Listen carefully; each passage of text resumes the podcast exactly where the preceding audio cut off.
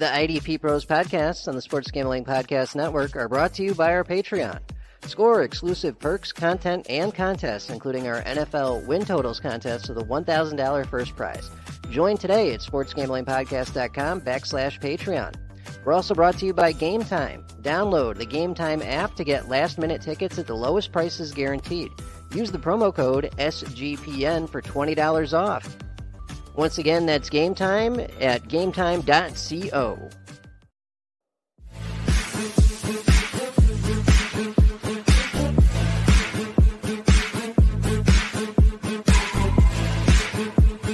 so, the IDP Pro Manager Pod is a proud member of the Sports Gambling Podcast Network, home of the hottest, smartest, and fastest growing sports gambling and fantasy football providers and professional sports entertainment to date. And now, without any further delay, here are your veteran senior IDP pros, Kraig and Gary. Slacking, I mean sacking, today's hottest NFL IDP. It is Friday, August 18th, 2023, and you are back with the IDP Pro Managers Pod. This is episode 23, and this week we'll be going over NFC IDP camp battles to be paying attention to for your IDP rosters this year. With me, as always, is Gary, the IDP tipster. But we have a special guest this week. He is back, gracing us with his presence. You can find him over at Football Guys. Tripp Brebner, Tripp, how you doing this weekend? I'm doing well, Kraig. Weekend. I appreciate y'all having me on, and it's good to see y'all again. Uh, y'all look fresh and recharged after the Fantasy Football Expo in, in Canton, and it's great to talk football with y'all again. Oh yeah, brother. Gary, you recovered from the weekend? No, no, no. I kind of got this like vacation lag type. Yeah, no, no. Once we get past this weekend, I'll, I'll have a couple days there. I think I stepped right back into the stack. I guess you could say when I got home, what late Monday night. So yeah, great time, man. I had a great time. It was great seeing you and JJ there at the expo, man. And sounds like we might get lucky and see Tripp soon. So, but we better get rolling on that news, man. Yeah, we got the camp battles coming up, but we got some news here relevant for IDP leagues with NFL action regular season wise only three weeks away. So, starts off with the news. NFL Network's Ian Rapoport reports that Eagles edge player Haason Reddick will undergo thumb surgery, but is still expected to be ready for the start of the regular season. Raiders edge Tyree Wilson was activated from the non football injury list, and Seahawks linebacker Jordyn Brooks, surprisingly, was activated from the physically unable to perform list. So a couple guys going to be working themselves up into shape for the rest of camp and the preseason games. Someone that is not going to be uh, ready for the season is Ravens cornerback Marlon Humphrey. He's going to be undergoing foot surgery and is going to be out for an undetermined amount of time. And that's certainly going to affect the secondary there. The Ravens that we just were speaking about signed former Chicago Bears safety DeAndre Houston Carson. And the Bears signed former linebacker Michael Walker from the Falcons, who had been released. In a related move to that, the Falcons signed former USFL defensive MVP linebacker Frank Ginda. The Colts signed safety Ronnie Harrison, formerly of the Browns Jaguars, to a one year contract. Free agent cornerback Ronald Darby is making the rounds on free agent visits, looking for a new home this year. And finally, the Vikings signed linebacker and special teams player Tanner Vallejo in a depth move. The IDP Pros podcast on the Sports Gambling Podcast Network is brought to you by Game Time. Anyone that's ever had to buy tickets for a sporting event or a concert before knows what a pain it can be. If you've ever had to get those tickets at the last minute, you especially know how stressful that can be. Game Time is the fast and easy way to buy tickets for all your sports, music, comedy, and theater needs near you.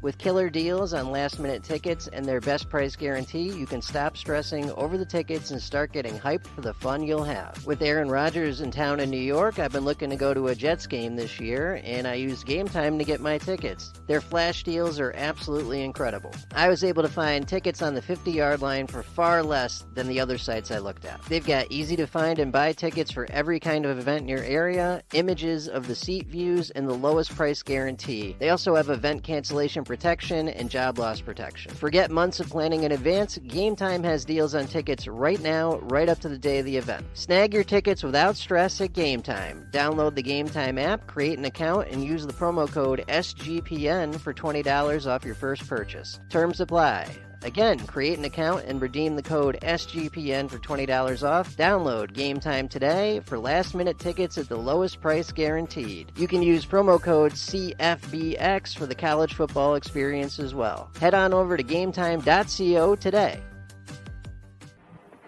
This IDP Pros podcast segment is brought to you by the SGPN Fantasy Doc, Sebastian Fearon. Sebastian is an Army veteran, a doctor of physical therapy, and a strength and conditioning specialist, and he'll be helping us with injury information all season long on the IDP Pros podcast. You can follow him on Twitter at SGPN Football Doc, all one word. What's up, guys? SGPN Football Doc here, and today we're heading over to Dallas to talk some injury news. We're talking about safety Donovan Wilson and he was a big part of this defense last year for Dallas. He led the team with over 100 tackles. And he also added five sacks to that tally. So he's a safety that loves to play along the line of scrimmage. And unfortunately, he got injured just at the near the start of training camp this year. On July 26, he was carted off the field with is now being called a calf strain injury. So the expectation is it's a grade two injury. So he's going to miss around four to six weeks, is what the Cowboys were saying. And he got a little lucky that this injury occurred near the beginning of training camp. He's got about six and a half weeks from when the injury started to when they play on week one. Now, this is not a guarantee that he's going to be back in time. These calf strain injuries, so basically what happens is you have a, a small tear or some damage in that calf muscle, that muscle lower on the back of the lower leg there, and that plays a big piece in your explosiveness and your power in your lower extremity. So really think burst, acceleration, jump ball ability, those kind of things, all very important to the safety position. Now, these soft tissue injuries can be difficult to manage because the tissue, the muscle may feel good at rest, may feel good with some light work, but really until you start reacting to the ball and start going full speed and ramping up and kind of accelerating, you may not know if that muscle is truly ready. And there, this carries about a moderate, moderate to high re-injury risk. So these calf strain injuries, if they're re-injured, they become that much more damaging, that much more nagging throughout the season. So this is an injury that it should be able to recover from based on the time period. But if there's a setback in in his rehab, this could be a, a serious injury here. Now, at this point, with you know no setbacks, I'm expecting Donovan Wilson to be back for Week One. However, this is definitely a situation to monitor going forward. All right, guys, thanks for listening. Follow for more.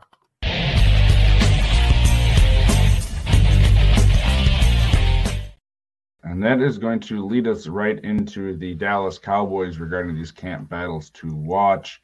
That's some good information there on Donovan Wilson. Uh, Tripp, do you see that this could be potentially, in regards to the safeties, lead to a little bit more playing time for Jayron Kearse off the top? Or do you think that's pretty much just laid out how it's going to be, given that it sounds like Wilson's going to be back on time? Well, I'm never real fond of taking guys that have lower, that have leg injuries during the preseason and looking at getting them into a draft and hoping that they're ready week one. So uh, I'm looking at IDP from uh, ADP from the IDP show, and they have Kearse at 32nd safety by ADP and Wilson at 16th. And I'd be more comfortable reversing those, quite honestly. I think I, I like Kearse. I think he's a good player. He was banged up last year and therefore was outscored by Wilson, especially early in the year. And then once he got healthy, found his footing, they were more equal. So uh, I I find that the caution should be taken on the injury, and I don't hate Wilson, but I just think he's being overdrafted right now. Oh, I've just been enjoying the cheap shares of Kearse I've been able to get the last few days or last few weeks in best ball. So I think nothing more than that, really. I mean, it, unless the price is right, I'm not going to reach for Wilson. He's got a little bit of injury history, anyhow, I believe. Well, looking at the edge battle here for the edge two, sort of in name, depending on how they end up using Micah Parsons. They've talked about using him all over the field more and less as a edge player. We'll see if that actually happens because, of course, Demarcus Lawrence is there as the main defensive end. But the other two sort of battling it out here Dorance Armstrong and Sam Williams. Gary, do you have any feelings on how that one is going to play out based on how training camp and the preseason has gone so far? Well, reportedly, it's it's Sam Williams to lose. So as we went through some of these to talk about, it's more of just kind of like updates and battles anymore, you know. So some of these are clearer than others, but it it, it seems to be his to uh, lose at the moment uh, as the guy that's probably going to get the most snaps across from Lawrence. But uh, you know, it's not over quite yet. It's Sam Williams, I believe, got injured early in camp. You know, just kind of get back in the groove of things. But uh, just letting everybody know, for the most part, it sounds like Sam Williams is actually going to have a decent role. You excited about uh, Sam Williams coming up there as a was he a second year player, third year maybe yes. Tripp? Mm-hmm. Yeah, I think he's an interesting piece. I think he's probably a long way from being fantasy relevant outside of deep leagues, but I do look for him to take a step forward this year and start to get on that path where we're starting to think about him next year as a viable piece. Throw it to you to sort of go where you want to next for these NFC teams. Can't battle or situation that uh, you find interesting.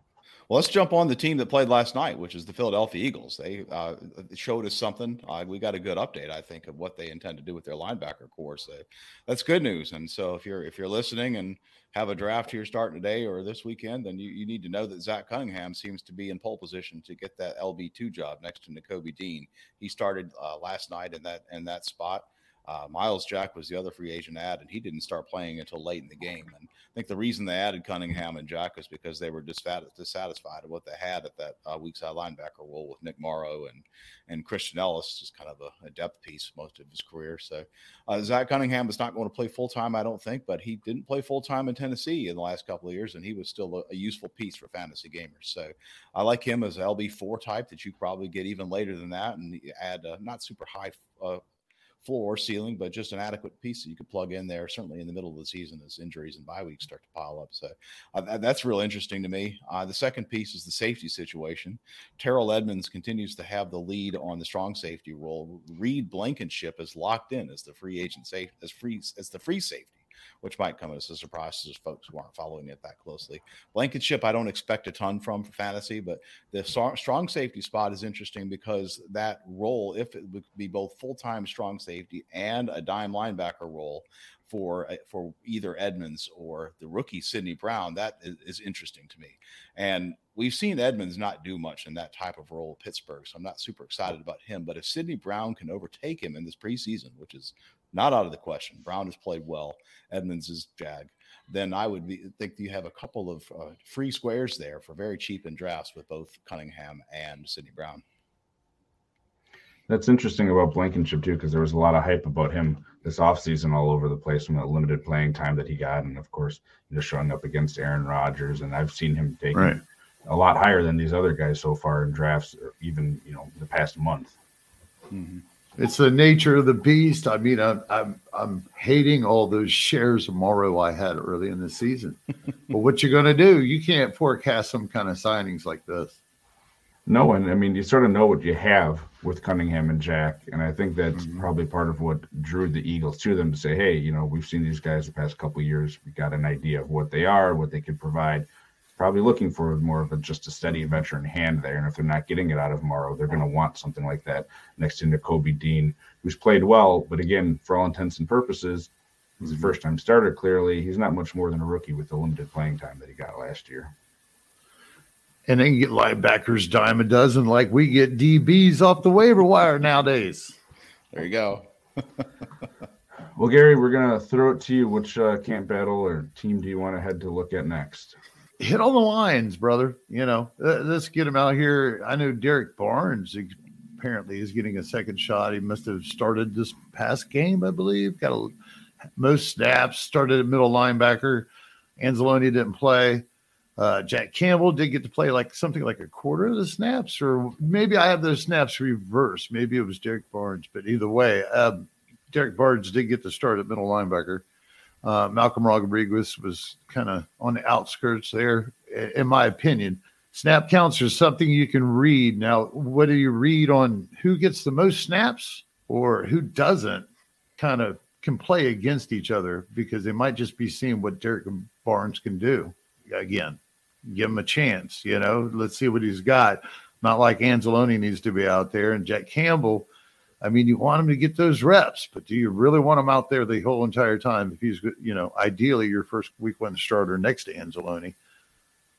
I think Barnes is interesting in that he only played one year of off-ball linebacker in college. He was an edge defender and then a fourth-round pick, and had to earn his reps and work his way up. And I'm a little disappointed, I guess, that they used a first-round pick on a linebacker this year because I felt like that you know maybe there was an opportunity for Barnes to take kind of a two-down role there next to Anzalone. So, but um, I, it'd have to be Campbell really underperforming, I think, not to take that role. Yeah, and they could be looking to see, you know, they re-signed Anzalone, but with the way that contract is set up, he's probably not going to be there for all three years. They still have Barnes for a couple more years, and of course they have Malcolm Rodriguez. They're going to want to see what they have with these younger guys. I think they got a good feel for Rodriguez last year, but he's probably not going to be an every down player most of his career in the NFL, unfortunately, just based on his size. But he can be productive in those spot starts and filling in for guys that we've seen before. So it'll be an interesting to look at, but I do think with that draft capital, it's probably going to end up coming down to Campbell.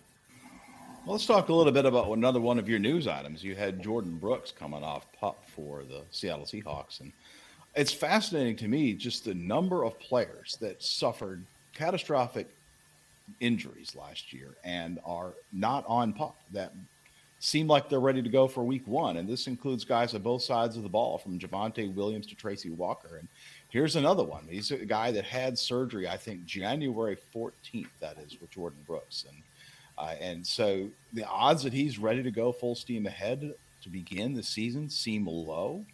Then again, you have more short term IR spots. You know, maybe the plan is to just kind of stash him there when the season starts. I don't know, but uh, you got to have a reason to do that, right? So if you activate him off pup, that you know, then what's your logic on putting them back on it again? So, but what we wind up with with Seattle is a situation where there's an awful lot of bodies in the middle of that defense to make tackles. You have Bobby Wagner Devin Bush, Jordyn Brooks, Jamal Adams, if he can come back healthy, and Julian Love. And there's just not enough snaps for all these guys to be productive. But they all have name recognition. They all get drafted in, in fantasy drafts. I, I get it. Uh, it. it's, it's hard to imagine how this is going to break down in a, in, in a way that's productive for everybody. So uh, Devin Bush to me looks like a depth signing. I, I think he's probably just there to you know, as an insurance against Brooks being ready. I think a bigger question is is the, are Brooks and Wagner both going to play full time? I think from what we saw in that defense last year is that they would like that to be the case. They tried to show they tried for Cody Barton full time. Yeah. That didn't really work. They switched to a rookie nickel, and then that worked for about two weeks, and then offenses figured them out. And so I think they're hoping for a, a, a nickel group that they can put out there and rely on fairly reliably with the uh, with the linebacker with two linebackers and five DBs. So it's really kind of Jordyn Brooks versus the clock. See if he can get back to what he was, but. Um, you wouldn't want to count on it until the second half of the season, but it's, it's certainly interesting to follow. Anything that I could add to that would just be a report I come across this morning about maybe using Jamal Adams as linebacker a lot. well, probably only last a couple games, but yeah, it's out there. Yeah. Well, that's the thing with Adams, right? Is I think they've gotten the point where they kind of realize that whatever they get out of him is a bonus. That's why they signed Julian Love. I'm expecting though. That's a hell of an expensive bonus, man. You you ain't kidding. You ain't kidding. Right. But uh, you know, but then again, he's a, he's a good enough player when he's active that he, he adds value. So if he's just in a sub package role, then maybe they're satisfied with that. It's, and the other thing to think about is they weren't a good defense last year. They're probably going to want to mix and match parts until they get the right group of players on the field. The IDP Pros Podcast and the Sports Gambling Podcast Network are brought to you by our Patreon. Sign up for the Patreon to get access to exclusive contests, including the NFL Win Totals contest that has a $1,000 first place prize. Besides those season long contests, they also have weekly contests just for our patrons, plus a monthly SGP Stories podcast that's completely ad free and full of behind the scenes stories from SGPN. There's also a Discord channel just for our patrons. Only you can prevent corporate gambling. Do your part and sign up today for the SGPN Patreon. That's at sportsgamblingpodcast.com backslash Patreon. That's sportsgamblingpodcast.com backslash Patreon. Gary, I want to stay in that division and throw one to you that I find uh, really interesting for a name that's been a joke in the NFL fantasy community for a while. Uh, with the San Francisco 49ers, uh, battle of Clelin Ferrell and Drake Jackson. So Clelin Ferrell, we all know the story with him. He was drafted like fourth overall or picked something that year. Mm-hmm. And flamed out uh, pretty wildly in Oakland. There wasn't even being used a whole lot, and when he was, he wasn't very viable. and he's going over here to the 49ers, where we talked about this a little bit earlier in the year. He's in about as good of a situation as he can be in with a defensive line that they're going to have there, where the focus isn't going to be on him at all. He had the talent, you know, in college, even right. he was taken way too high. But the reports are that he's out playing Drake Jackson so far. So if that does play out, and you know Drake Jackson's had some injury stuff, Ferrell is the guy there to start the year and is getting the majority of the snaps. Do you have any deep league interest in him? From afar. I mean, yeah, I, love the opportunity that the guy's going to get. I did know who you were saying as soon as you said two key words division and joke. Poor guy. I mean, hopefully this does something for him, but man, I would I'd rather see what Drake Jackson has. So he's questionable right now. I know he's not quite as I don't think the situation is quite like Sam Williams where it's his to kind of lose. I think Jake Jackson is going to have to earn his, especially considering the uh, pedigree that Ferrell is bringing to the whole situation. So it's it's something to monitor in deeper leagues. Of course, we've we've got Bosa for your shallow stuff. So I'm not sure what kind of production would be even available if you look at this in defense as an entire. You know, there's no vacuum everybody's going to be fighting to get their own production because you got some hell of a linebackers. You know, that secondary. It's one hell of a defense stout up front. Yeah, it's it's it's an upside play in deeper leagues. The the look, Drake Jackson, I thought was locked into, not quite locked in, but certainly had the inside track to replace Samson Ebukam in the defense with uh, 65% of the snaps last year, but only only worth five sacks in part because of Samson Ebukam. But um, I, it's just got to be a serious red flag that Furl's in there pushing him for reps, and so it's it's a situation I'm content to ignore for fantasy. What situation do you want to move on to next here, Tripp? Let's talk about another one with a big pile of bodies in the middle that we are really going to struggle to see how to sort out the snaps, which is the Carolina Panthers. Uh, I was pretty surprised in week one to see that Jeremy Chinn did not start at safety. There was you had Xavier Woods who was a holdover from the last regime as a free agent signing, and then the new free agent signing, Vonn Bell, starting and playing a full complement of snaps in the vanilla defense that the Panthers showed in Week One. Uh, it, we knew they would show a vanilla defense, and Ejiro Evero, the defensive coordinator, has said that they they're not going to show their cards in terms of how they're going to deploy Chinn. But it's hard for me to imagine that not showing their cards includes not even starting him. I sincerely expected that he'd be back there alongside Vonn Bell in vanilla two safety, two high sets. And I was really surprised that he's not even being used much as a safety per se in a traditional deep safety sense. That was, and so what that meant then is that he was competing for snaps with Frankie Luvu, another fantasy darling, because he was a breakout player last year. And Shaq Thompson was wearing the green dot as, as, relaying signals for the defense. So you've got two players being drafted awfully highly or eating into each other in Chinn and Luvu. And if we, it's certainly worth that's one preseason game. It's certainly worth monitoring to see if that trend continues. But if it does, then both of those guys are being severely overdrafted.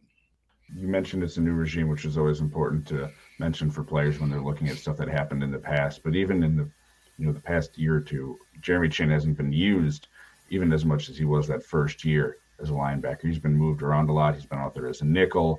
And a lot of those stats that people remember, you know, from those huge years, I think it was even in the same game, you know, he had two touchdowns or fumble recoveries or interception or something for a touchdown in the same game. And when you're looking at your year long stats and stuff, those things create a big blip to raise people up in rankings. Jeremy Chinn's probably being a little bit overvalued at this point because we don't know completely how he's going to be used. And I think people, it's sort of like Deebo Samuel. Sorry, Gary, I'm bringing up offense. How he was used in San Francisco. People are pining for the events of years past, like, oh, if he can only do that again. But the team has changed, the situation has changed, and you can't be expecting what someone did two, three years ago to just keep occurring. So that's a really good note. But Gary, wash the dirty O out of our mouths and give us your thoughts on it. There's a lot of talent. I still think that they find a way to get some guys like Deion Jones in some packages and such. I think we're going to see some off the wall shit. So if it ain't Luvu or Thomas or Burns, you know, I, I, Vonn Bell apparently, you know, I, I think I'm kind of pumping the brakes on the rest of these guys for the moment. Yeah, I think they've even been using Luvu a bit as an edge player, um, as opposed mm. to a you know, traditional linebacker, which could certainly switch things up with how he's used and the value that you get out of him. So, how they end up deploying these players, like you mentioned, Tripp, in the regular season compared to now, might be a shock to people once we get there in three weeks. Mm-hmm. Where you want to head to, Gary? Let's go to Minnesota. How about that, Josh Metuli? I'm going to screw this up. I apologize, sir, wherever you are. Josh Metellus? Yeah, swinging a bunt. Anyhow, so, uh, you know, I think uh, Lewis Cine was actually a guy that was going to get this off-season hype in a lot of places. Uh, you know, I, I was a Bynum fan coming into last year. And even when he came in the league, I like how he came out of California and was switched from cornerback and getting his free safety spot there. But so I actually kind of shaded him this year. I thought Sim was going to get it. Of course, we're also talking about fading on DBs. So, and it's not like Bynum lit it up last year. But who did was Metellus. And he's still, from what I see, you know, Cine's pretty well dropped off. And it's between Bynum and Metellus right now. And what Metellus put on the on the field last year, uh, from an IDP or in film perspective, was just great a shit for considering his background. Well, but Metellus is interesting that he's playing, like you said, he's just kind of come out of nowhere and is earning a big piece of the defense. And uh, Brian Flores, as the new defensive coordinator, he was with Miami for several years prior to last year, and uh, he has a lot of experience with three safety sets. And it looks like Metellus and not seen, seen as the third safety. Uh, and so, yeah, Bynum is back there too. So, what we also know about that is that uh, is that even though he played a lot of three safety sets, only one of those safeties was typically full time. And so, I think Harrison Smith is your really only viable fantasy option out of the three. What's that? Your computer has another virus? Well, my friend, you need help to stop your obsession with the dirty O. All of this searching for air yards and yards after catch and blah, blah, blah. Stop your dirty O obsession by searching for the IDP Pro Players podcast instead and focus on the other side of the balls. I, I mean, ball. The crew on the IDP Pro Players podcast care about you and your technology by holding true to their no dirty O mantra.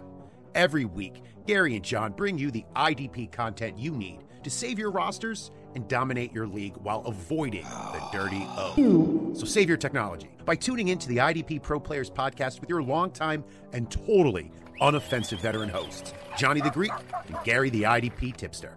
Follow them on Twitter at capital I, capital D, capital P, R O. One word at the IDP Pro Players Pod. I'll tell you what, man. So basically, what we have been trying to accomplish here is get through as much as we can out of a very long list. So I'm going to go ahead and just pull the trigger here. Let's talk about the uh, free safety situation with the New York Giants. You got Jason Pinnock.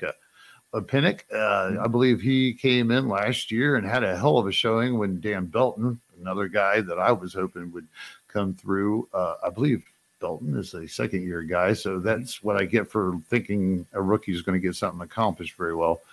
Uh, I was actually really intrigued with the Bobby McCain signing this year coming out of Washington. That free safety position for them, uh, you know, we know it's gold. Pinnock apparently is the guy in the lead. And like I said, I don't know if this is even a battle at this point. We're just giving a camp update, which I'm sure you have more for us. No, I'm I'm with you. I'm right exactly with you. I I saw the McCain signing and I allowed myself to be distracted by that as well. I'm like, all right, he fits as a as a deep safety, and McKinney will be all over the second, first, and second levels, and that's not how it's shaping up. Pinnock is is uh, he played reasonably well last year. After he played because McKinney got hurt uh, mid-season, and then Pinnock played down the stretch, and he was reasonably effective. And so, it's always hard to read those situations sometimes when you see they let Love go. It's like, well, who do they think is going to backfill? And you look for draft capital, or you look for a young player who played really well, and I guess they decided Pinnock was that. And so, it's it's I, am glad for that. It's a free square for fantasy gamers. He's a guy that has, a you know, certainly DB two upside, if not more. And he, he's just basically free in drafts. And so, yeah, he, he's locked in. Like you said, that's a camp update. He's the starter alongside McKinney. No doubt. Anybody else in the uh, with the Giants you think is worth talking about? I know McFadden, inside linebacker. I guess he's getting the most of the uh, second linebacker reps next to Okereke. Do you think it's actually going to amount to anything? No. Uh, I, I, mean, I, I don't. I mean, I, I mean, the question is how deep is your league, right? so there's some right. places like on MFL where because of uh, position designation changes, you might be having to chase every starter you can imagine. And so, in which case, this is a situation worth monitoring. Darrian Beavers seemed to be the lead at the ILB two spot at the beginning of the month, and McFadden seems to have overtaken him. But this is a true camp battle. One of these two guys is going to earn that spot. And is either guy going to play even 70% of the snaps? I kind of doubt it, but um, it's just a question of how deep your league is. And plus, two, they play a fair amount of man. You've got Bobby Okereke in the middle. Uh, I, I, don't expect this to be a super productive a spot for a second linebacker, but it's, it's, it's fun to monitor. Yep, yep. Well, go ahead and swing away, man. Pick us one. Well, we've got, I think we've got four or five teams that are interesting in the sense that they're not so much camp battles for a position, but a camp, but a possibly a a competition to see who's going to be the LB one, who's going to wear the dot versus who's not. And uh, like last year, we had Mykal Walker was wearing the dot in the first half of August, and then he didn't hold it. He gave it up, and Rashaan Evans played the dot. And as we know from you know, history tells us, the Rashaan Evans ended up being the IDP piece that we wanted for fantasy leagues. He was, and Mykal Walker was eventually displaced by Troy Andersen, the rookie, and has since been cut. Uh, so uh, we've got th- literally three or four different spots where the, the dot is a bit in question versus what we might have expected. And I'll start right. with Green Bay because I know y'all talked about this a couple of weeks ago uh, about how it looked like Quay Walker and De'Vondre Campbell, their ID, their their ADPs seemed to be reversed. Well, it's quite surprising that on week one to see Quay Walker with the dot, and meantime Campbell has since gotten banged up. And so it will be interesting to see if Quay Walker holds the dot. And if so, what does that mean? I'm guessing that Campbell will still be okay. I think that this team wants to be a full, a two full time linebacker team. They express that as the reason they drafted Quay Walker to begin with. But what it tells us is that is that you know I think is your comment on your pod, and I I think I might have made the same comment on a different pod was that De'Vondre Campbell's being radically underdrafted and that Quay Walker's being radically overdrafted. The Walker investment could work out at this point, and so I think that's really the biggest takeaway. What good is football content if it doesn't cover both sides of the ball? The SGPN IDP pros have you covered on defense, but we have more to offer than just IDP. Check out our flagship podcast, the SGPN Fantasy Football Podcast with Emerson Beery and Justin Bruni. Follow that up with a chaser of old fashioned football with your hosts, Justin and Miranda Mark. All of the SGPN podcasts pride themselves on their actionable content. They bring the research and analysis you need to win. So help support SGPN and download the SGPN app and catch all of our premium football content. Well, why don't we finish the NFC North then? Because it looks like we got one team left there, which would be the Chicago Bears. Of course, they made a splash signing to help out their pass rush with Yannick Ngakoue a couple weeks ago, but the other sort of defensive end edge position there is a toss up going into the season. You know, some people they brought in, of course, Trevis Gipson was a holdover from last year, but Demarcus Walker and Rasheem Green are also there. Tripp, I'm going to go to you since I don't know where we're at and you're our guest. How do you see that defensive end position playing out for Chicago? And do you see any fantasy relevancy? That's the bigger question for yeah. us. Well, I think the starters, uh, based on the fact that this regime has signed them and paid them decent money, are Ngakoue and Demarcus Walker. Uh, Ngakoue fits well as the Leo. Demarcus Walker's the big end. Um, Gipson and, and and Dominique Robinson are depth pieces.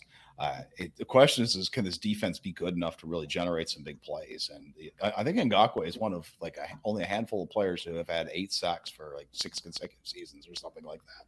So yeah, he's worth monitoring if you're in a big play league. I don't really have any interest in Walker. Um, you know, I, I could imagine a set a scenario where he piled up some tackles in the tackle hobby format, but I won't be drafting him anywhere. He might be a, a waiver ad.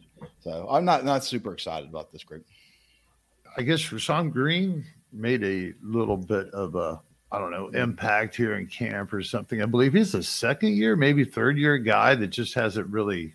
Ah, what was I can't remember. He got hurt or something. I just I'm willing to throw a dart in any deep best ball format, and he was like the last pick out of uh oh what was the uh, IDP show guys the big the longest one I think uh, super flex anyways was, I think I got him like 50th round or some shit so I dotted him on there um, unless somebody can overachieve in that first couple of weeks in that position I don't really see anything just like Tripp was mentioning. You know, it's just probably not going to be relevant. It's a prove it type thing for me.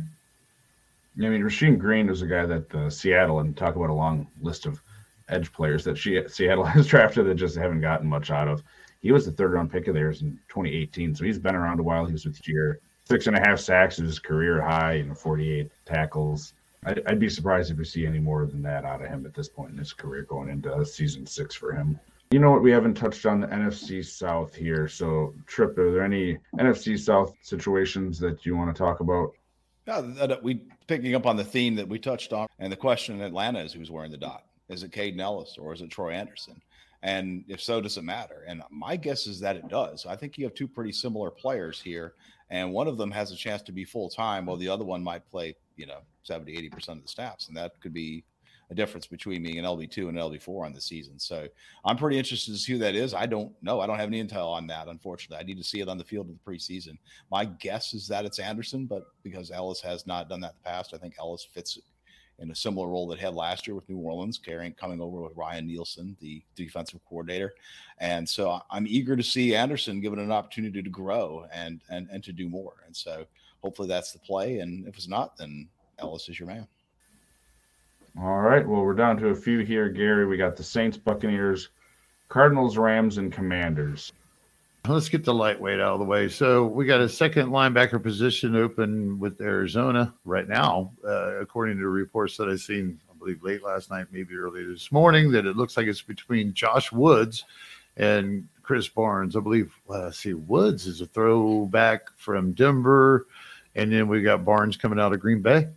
If I and then uh, Owen, I'm going to mess this name up too. So, Pappoe, Popo, yep. Pappoe. Okay, all right. So Pappoe is the rookie that we're looking at that could probably squeeze in here, maybe mid-season if the other two aren't worth a crap. But I, I'm thinking in. I think either one of these veterans can hold this job down because it's going to be a part-time role to begin with, more than likely, considering all the other talent they have around them it's kind of a camp update if you're in some deep D-Gen you know, league and you're looking for some way deep backup. Which one are you guys taking? Who you're going to give it to? Krys Barnes? You're going to give to Josh Woods, or are you going to go ahead and just stash that rookie? Yeah, I'm, I'm going to ignore the LB2. Like I said, I don't think it's a full time role. Right. I, I, think the interesting story there is the safety situation. You've got mm-hmm. Isaiah Simmons has told the incoming regime that he does not want to play linebacker. Therefore, he's going to play safety. And with three, four, three, nine speed and six foot four, he's going to get some deep center field work. And so the question is, is how does he fit, and what is the deployment between himself, uh, Budda Baker, and Jalen Thompson, and and which of those guys is not going to play a full complement? The three of them will play enough that the LB2 is not going to matter. But the the, the the, the bigger question then for me is which of those safeties is going to matter? And I was watching some the Cardinals uh, preseason one game, and it looks like there might be enough uh, kind of uh, hybrid linebacker type snaps and dime settings that one of those safeties is going to have some value. And so uh, I would put a chip on Baker, even though he's not the biggest guy out of that group, just because he's he's been there before, he's done it, he's been productive for us. There was one year where he led the entire NFL in solo tackles, and so I think he's he's a guy that I may have undervalued to date. Uh, and then the other two guys, Simmons and, and Thompson, are being highly drafted still. And they, I think that there may be a clear winner out of this group, but I'm curious as y'all's take. I'm still taking Budda Baker. I still like him the best out of the group. When he's played consistently throughout his career, he's one of been the more consistent safeties at a position that we know is just wildly inconsistent year to year. And Isaiah Simmons, I think they need to figure out how to work him in, but he's proven to at least at college, if not you know the NFL level to this point, he can be played all over the field and he can do a lot of different things. I know he doesn't want to be a linebacker, but he does know how to play a linebacker because the time in the league so far. So I think he's going to be used all over and probably a little bit less than the other two because let's face it, Thompson and Baker are proven NFL safeties on a team that needs proven NFL talent on that defensive side, not to mention that offense. As the season goes on, and I expect them to be, you know, in that running for worst team in the league, he might get more runs so they can try to see, hey, are we going to want to be making this guy an offer to keep him in the future because they didn't pick up the option for him? And Simmons is going to want to show what he can do too, trying to get a big contract after this and show, hey, I am an NFL player, despite possibly being miscast to start the year. So later in the season, maybe Simmons, but I'm sticking with the two that have proven it on that team the past few years with Budda and then Thompson. When it comes to Jalen Thompson, though, I've been enjoying some late shares of him that you can get. I think that his ceiling could be a little higher this year if he's playing that true role, depending what they do with uh, uh, Simmons. I, am not really concerned about Simmons. I'm surely not seeing his probably most productive year at this point. You know, I don't think his ceiling is going to be there worth reaching for. And that designation is definitely just like Chinn's. I was getting some decent deals drafting. So I'm not too concerned about this secondary whatsoever. Collins, Collins has a little bit of concern. I mean, I, I, I don't know what to do with him. I, I've seen him ranked in the top 10, and that makes me nervous. Yeah, the top 10 ranking I saw was um, was uh, Mike Clay's ESPN projections, and it's in part because he's projecting a huge number of tackles for Collins, and so it makes you wonder: does, does Clay envision a scenario where Collins is playing some inside and some outside?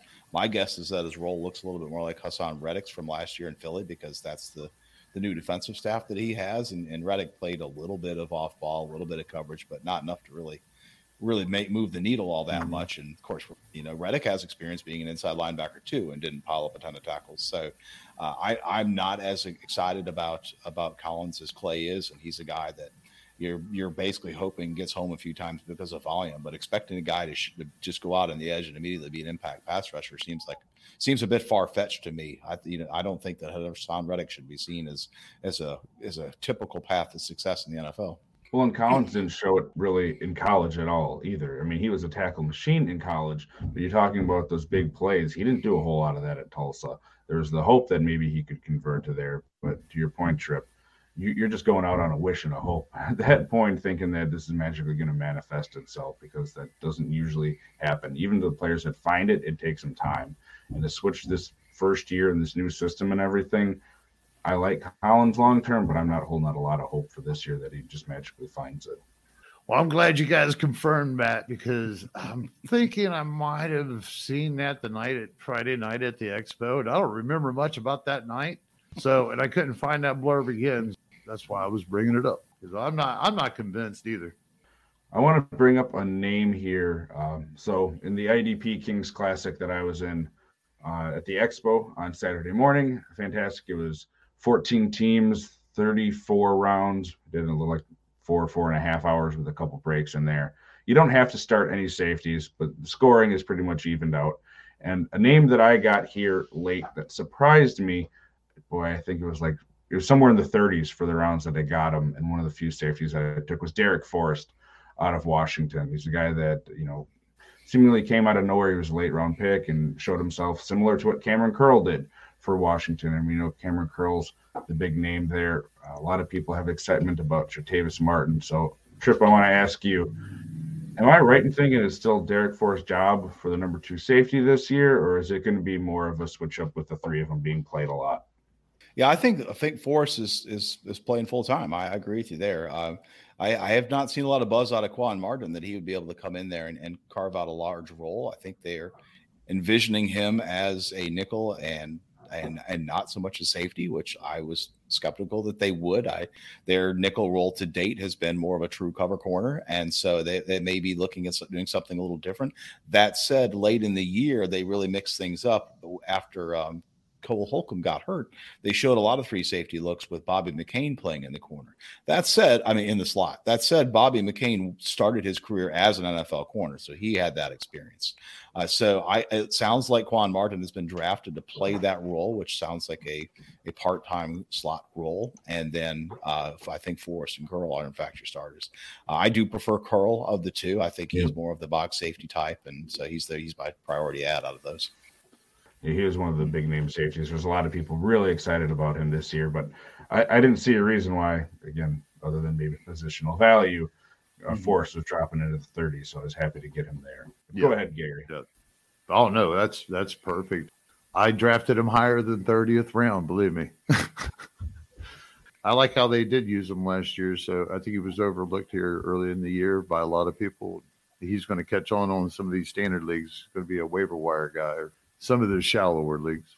I want to make sure that we get his take on Carl Granderson, Peyton, and the uh, rookie Falski or whatever. Now, yeah. my understanding is Carl Granderson's job to lose down there, but I mean, it's not a lock.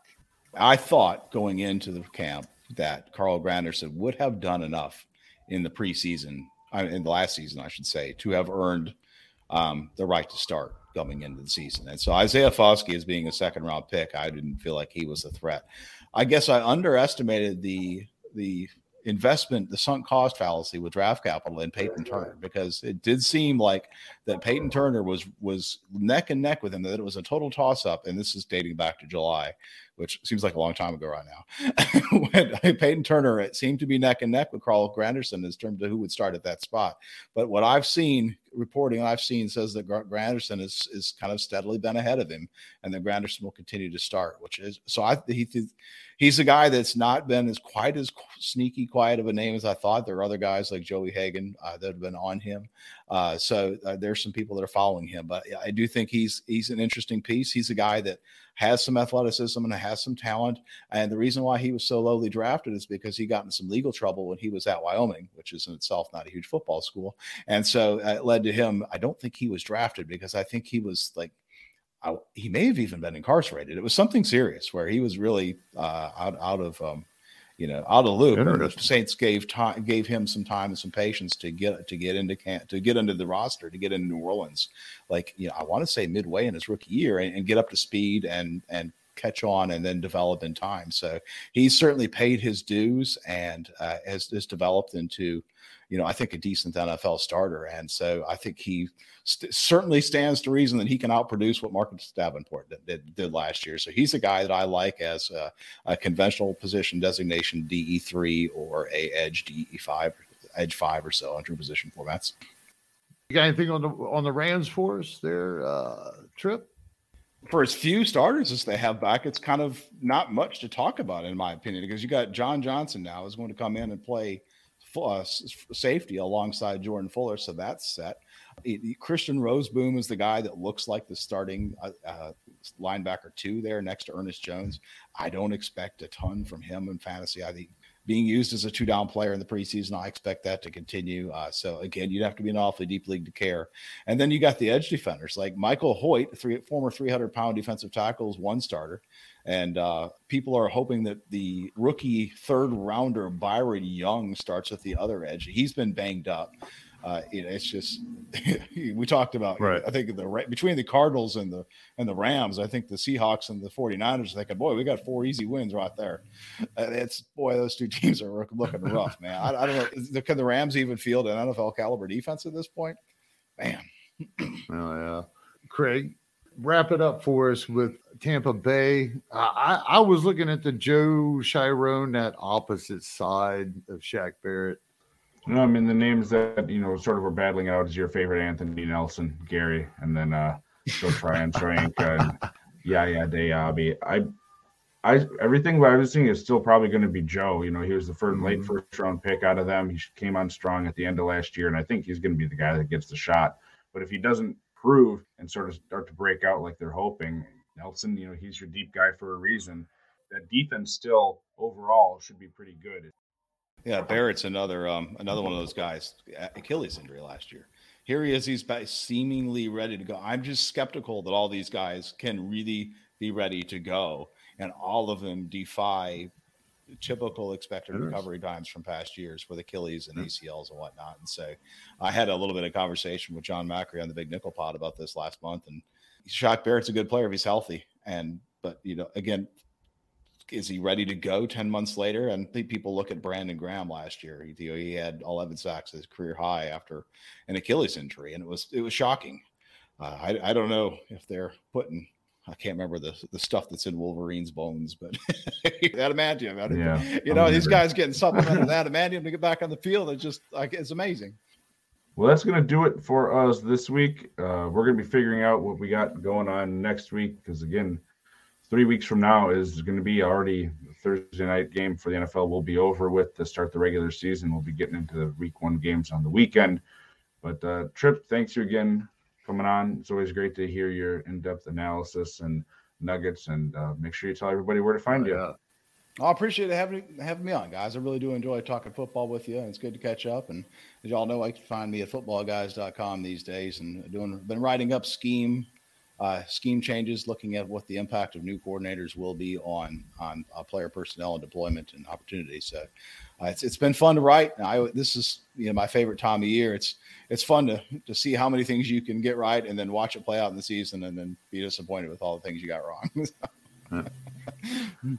I just want to thank you, Tripp, for the generous donation you made to the breast cancer calls and all the support you gave with the jersey situation that we're giving away next week, 24th, folks. Go check it out on the any of the accounts associated with our podcast or any of the guys on here. So, um, Tripp, again, thanks a lot, man. And don't let them fool you, folks, because I actually got an open inv- invite for next Friday, too, if Tripp would like to join us. uh, we'll, we'll, we'll see, though. But again, thanks a lot. That's going to do it for us. We'll be back next week bringing you more IDP information leading up to the regular season. Have a great day, everybody, and we'll see you.